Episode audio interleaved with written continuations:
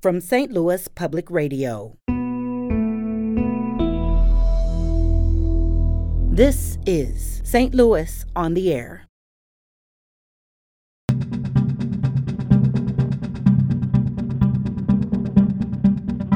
Well, I'm curious to see what the city's response to that is.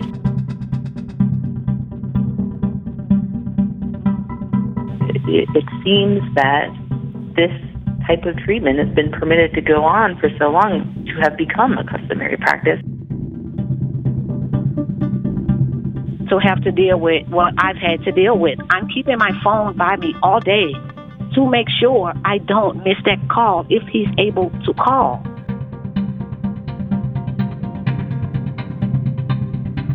It requires a use of force report to be completed every single time that chemical agents are used. Um, it also requires that there be a verbal warning before the use of spray. That was not um, the case in all the, the stories that we detailed in the complaint.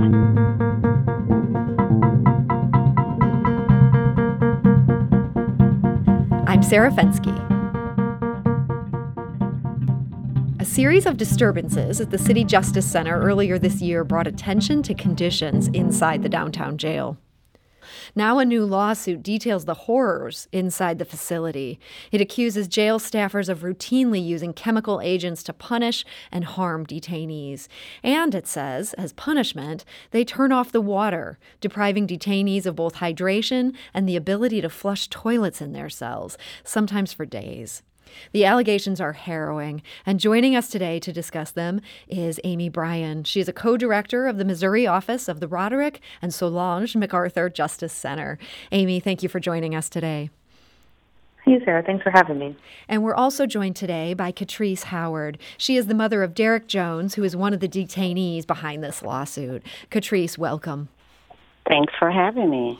So, Catrice, I want to start by talking a bit about your son's case. He's been detained at the City Justice Center since uh, November of 2020 on charges of robbery, assault, and armed. I don't want to um, discuss anything about that. I want to talk about why Derek is there.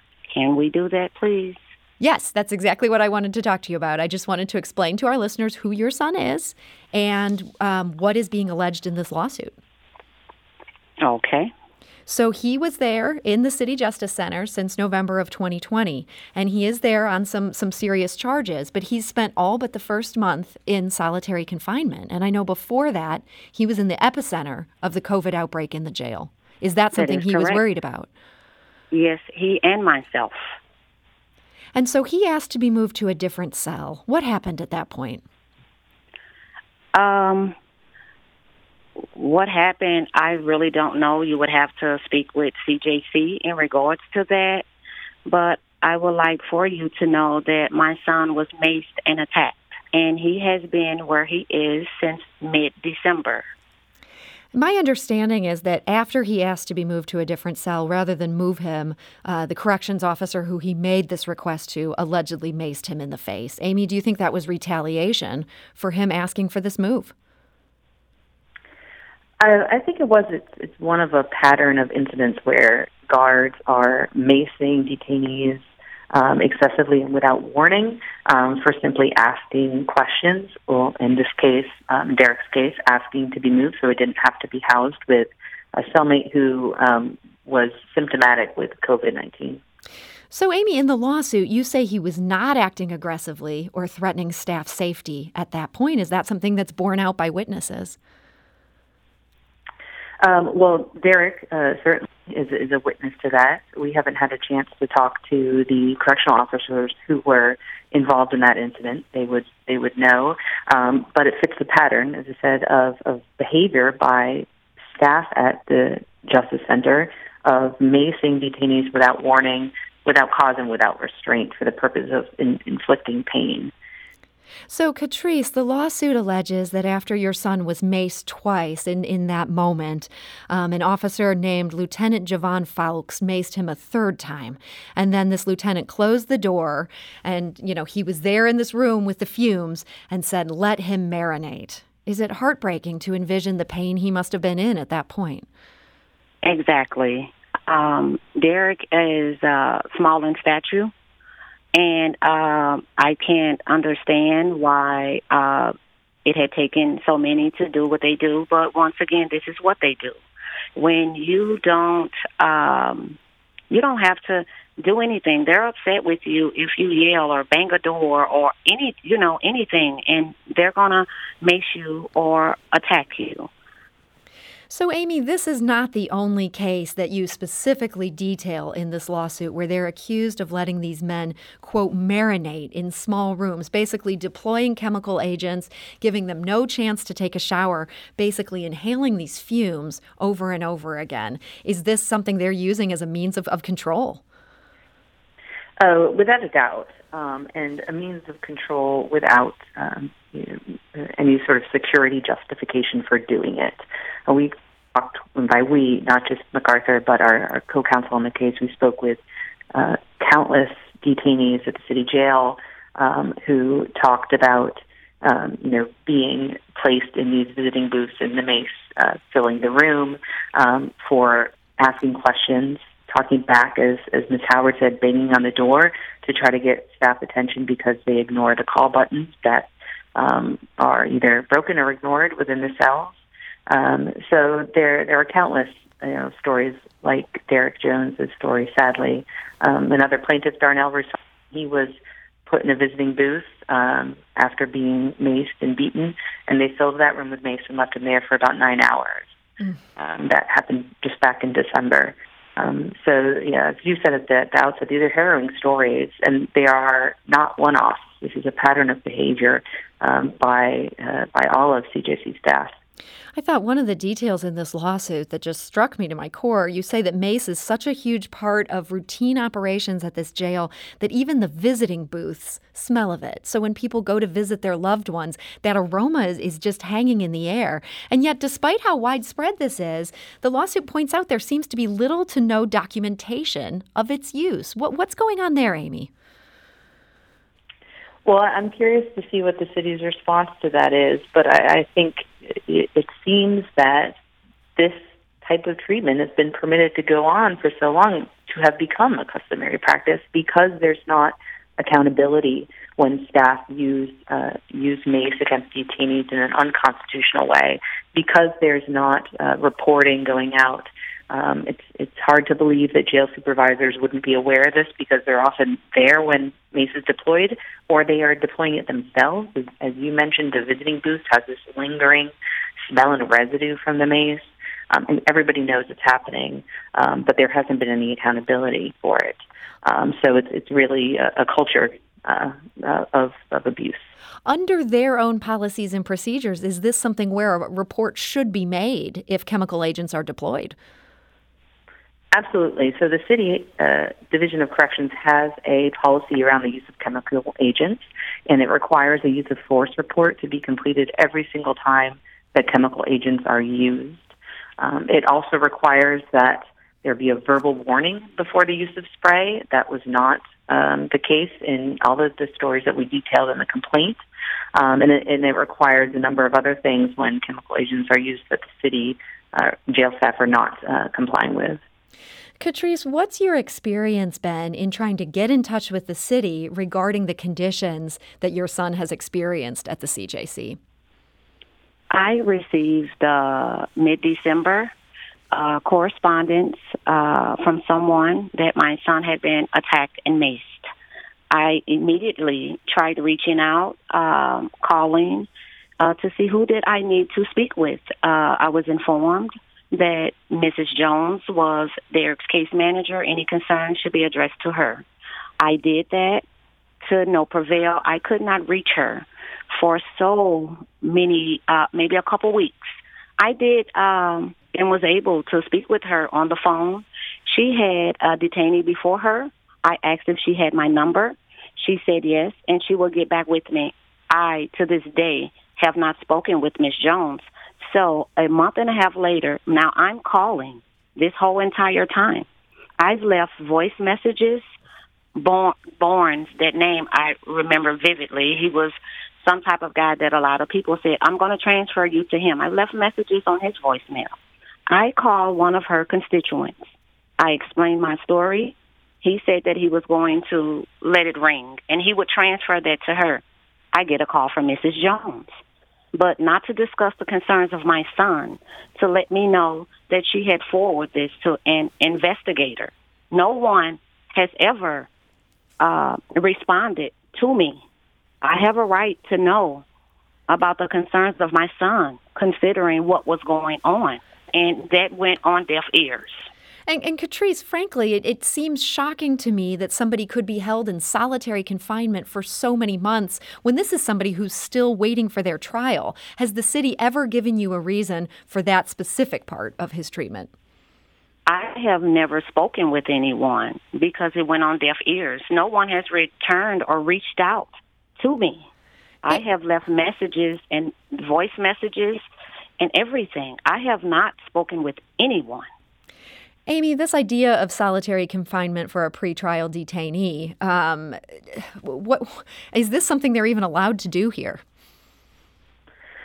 Uh, well, I, it's it's right, I think, to be concerned about it because uh, solitary confinement, even for short amounts of time, has really uh, incredible negative psychological impact and physical impact on people.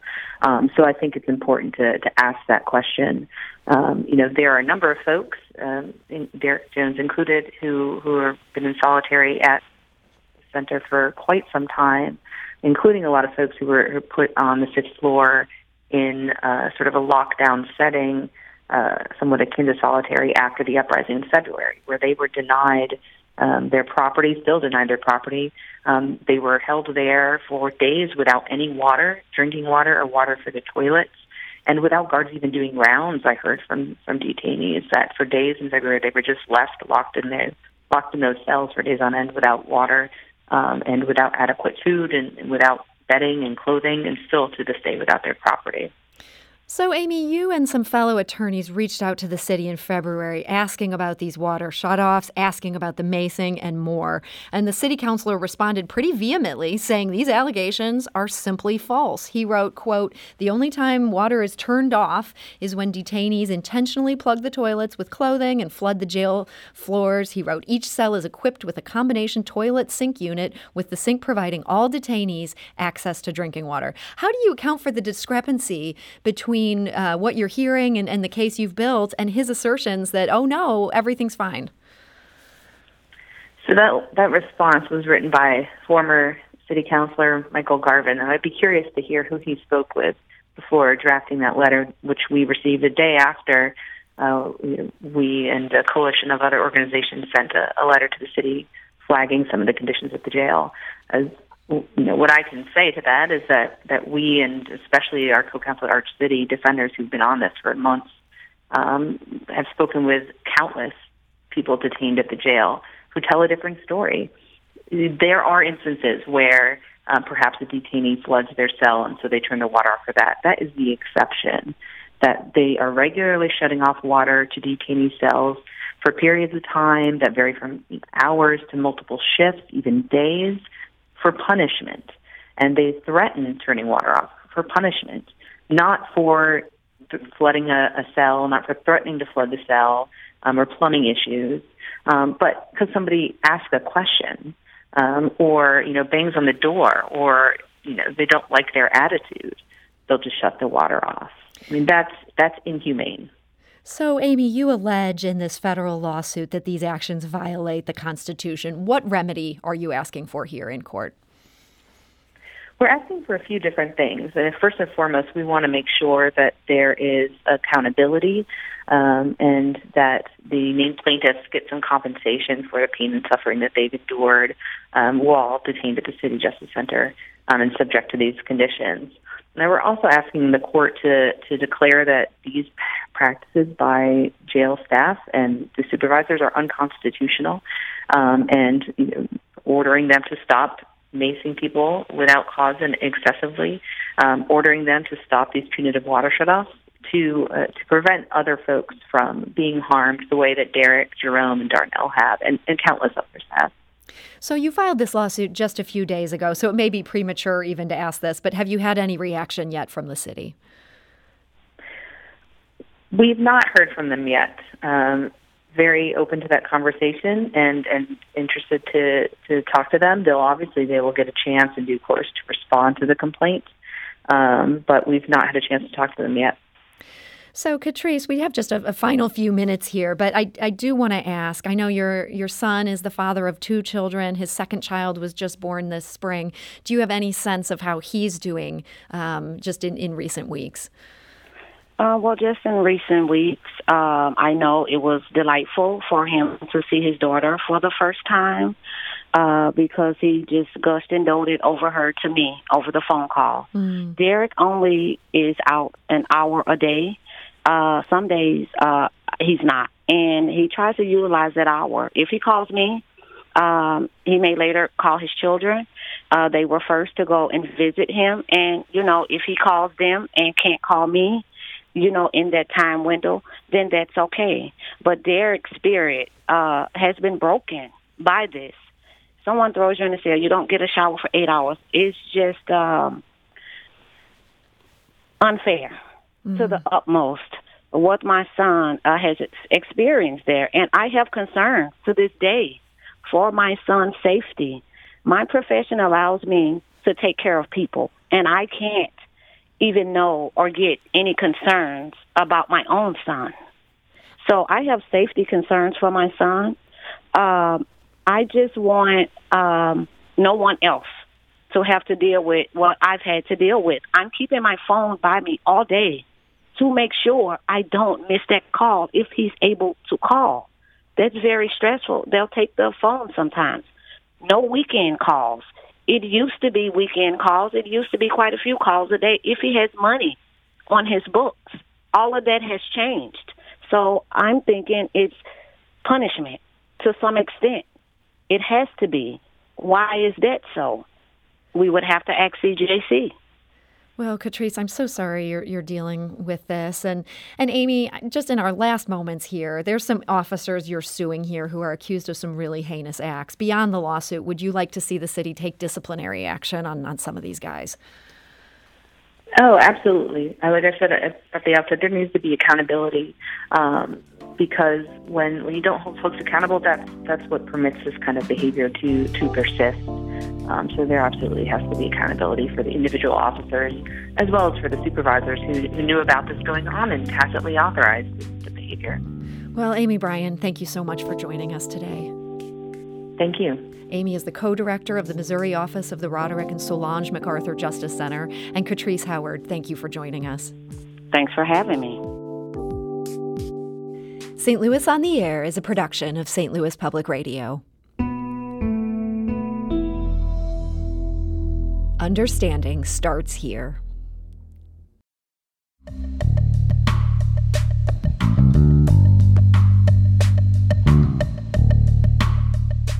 Find yourself regularly listening to episodes of St. Louis on the Air? Suggest us to a friend you think might enjoy our conversations and leave us a review and rating on Apple Podcasts on the App Store. It's the simplest way to help people discover our show. Thank you. St. Louis Public Radio is a member supported service of the University of Missouri St. Louis.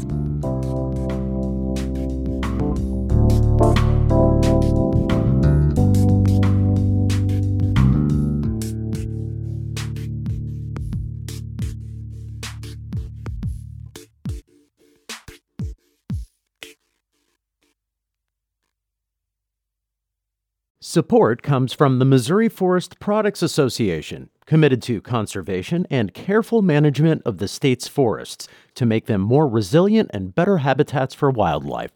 ChooseWood.com.